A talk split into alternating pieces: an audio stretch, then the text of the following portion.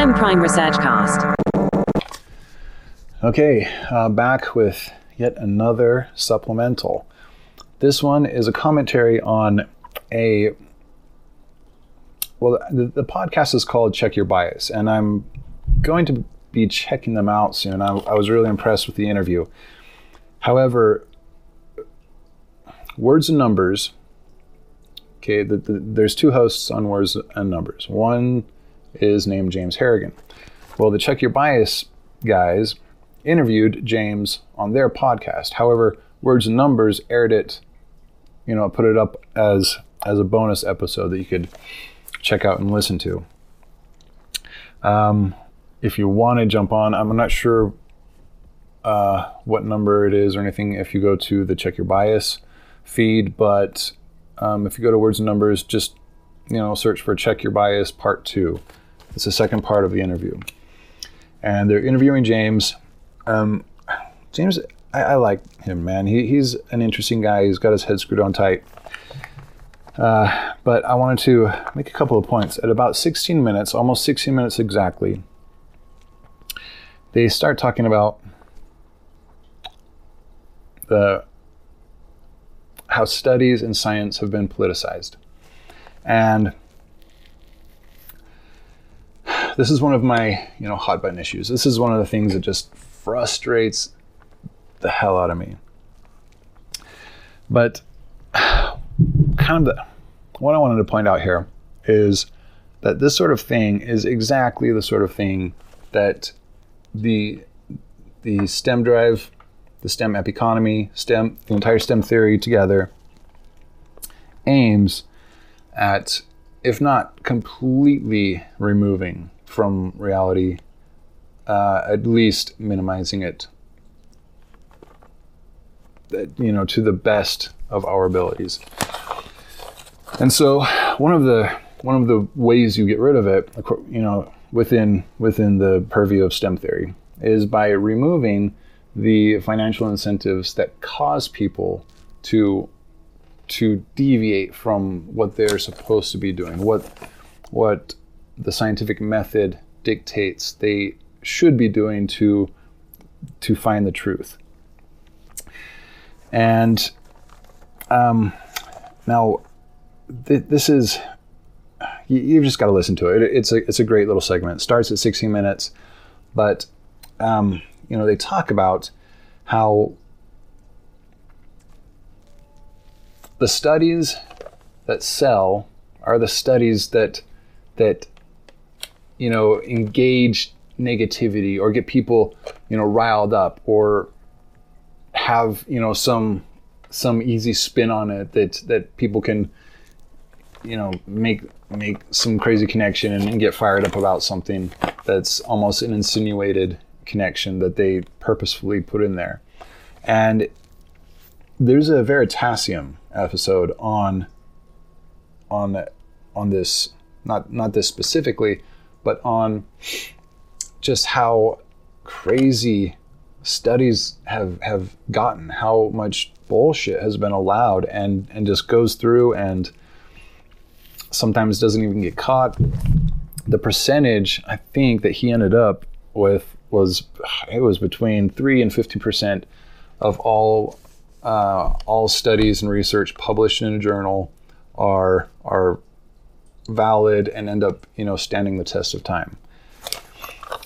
So it's just kind of this thing that happens in our society. People want to sell. You know, people want to uh, people want the general audience to click on their links. People want people to you know to buy their magazine because of of what the what's on the front cover. So there's this huge financially driven incentive to whether or not it's good science to publish swayed and and spun out science. It's it's a catastrophe.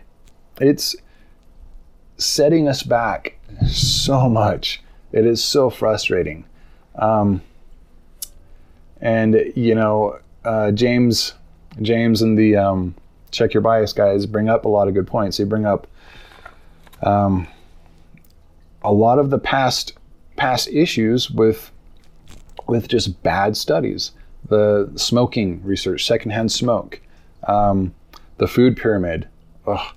The, and we took us years to catch this one. Years. The food industry, you know, the sugar industry pushed whatever his face was to publish yeah, hair on my tongue research saying that you know to, to build the food pyramid to this is this is our health. And and you know they make the point that all of a sudden Americans become super obese and super unhealthy and you know all these cancers crop up all over the place. And yeah it's correlation but it's it's kind of obvious what has happened. They they lied to us so they could sell more of their products. And that sort of thing that's it, it, it's just disgusting. It's it's the most vile aspect of it's just it's just disgusting.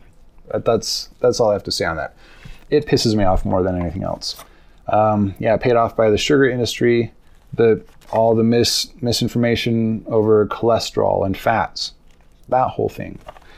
Um, and we're still trying to, to, you know, scrub that out of our consciousnesses, out of our collective understanding of what health is. I lost 30 pounds in 30 days simply by eating, you know, uh, high fat, high protein meals in the morning, avoiding all boxed and and anything with a label on it, I didn't buy. it If it wasn't fresh, straight off of a tree or straight out of the ground, I didn't buy it. If it had an ingredients list, I didn't buy it. Uh, all I ate was, you know, bacon and av- uh, an avocado and bacon in the morning, and I ate as much fruit and salads throughout the day as I wanted. And within 30 days, and it, it wasn't like a caloric restriction thing. I just ate as much as I wanted. I ate as much fat in the morning as I wanted. I, I, always kept my fat and proteins in the morning, and then I just ate you know fruits and fruits and vegetables throughout the rest of the day. And I just shed the weight. I felt um, I felt the best I've ever felt in my life. And as soon as like some other things happen, I'm jumping right back on that diet because I was I was on that diet for you know several months, and I have never felt that good before. Maybe one you know from when I was a little kid. But the misinformation, what I'm trying to say is the misinformation that our public has been fed by government and industry just so they can make an extra buck is is foul. It's just disgusting. Um, let's see, what else did I want to make a point of here? Uh, he brings up the structure of scientific revolutions by Thomas Kuhn. I Oh, this is what he says. So he, I guess he just kind of, I'm going to paraphrase this, but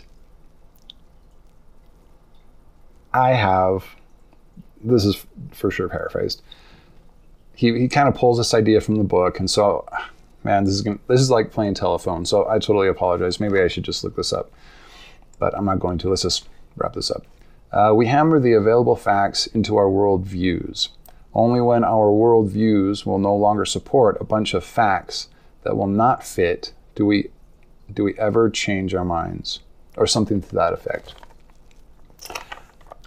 A little frustrating, right? Hear something like that, but also has a a scent of truth to it. Anyway, I really recommend uh, checking out this this specific portion of this episode. It it fired me up. It frustrates me but it is also one of the core, you know, one of the main just kind of driving ideas behind the AI STEM drive. Because if we could get all science, all science to be careful and meticulous and done well without any sort of financial, like any sort of sway or manip- manipulation because you know of financial interests or because of you know political persuasions or, or whatever whatever the case is you know whatever elements and and forces you know play into uh, a bad science like that. If we could extract that extract those and make sure that science is just like just pure good delicious unadulterated science our our speed of advancement would dramatically increase. It would be it would be ridiculous if we have. Let's see if we can find this really quick. Let's see, Veritasium bad science. Is most published research wrong? Sorry, dude, I'm not playing this. I'm just looking for. In 2011, an article was published in the reputable Journal of uh, Personality and Social Psychology. It was called Feeling the Future Experimental Evidence for Anomalous Retroactive Influences I think this is it. that are tested. Now, what about replication? Isn't science meant to self correct by having other scientists replicate the findings of an initial discovery? In theory, yes, but in practice, correct by having other scientists replicate the findings of an initial discovery? and more unlikely hypotheses, which further decreases the ratio of true to spurious relationships that are tested. Okay, so this is a graph, obviously, but this is. Yeah, can you see that? Right. This is the true to spurious, as he said, relationships of the legitimate, actual good science that comes out, you know, versus all the other shit we're fed. Like, that's frustrating to even look at that. How can that not just piss you off when scientists, scientists are the guys that are supposed to be sort of kind of the the pillar of what is fundamental truth, and they're fucking shit up like this. Ooh, ooh, so fucking, mm. fucking assholes. Anyway, that is one of the main like one of my favorite parts of of STEM theory is that this shit would, be mostly wiped out because you would be extracting any sort of financial drive that would that would sway or fuck this up. You would probably have politi- political motivations, but because people are auto or auto actual self actualizing, the the desire to want to fall in line or to be swayed by something is just minimized. So this under a STEM economy would be reversed. All this would be green and that little section would be red. Okay, I just pulled that out of my ass. But that's the idea, right? Anyway, see you guys next time. yep. Later.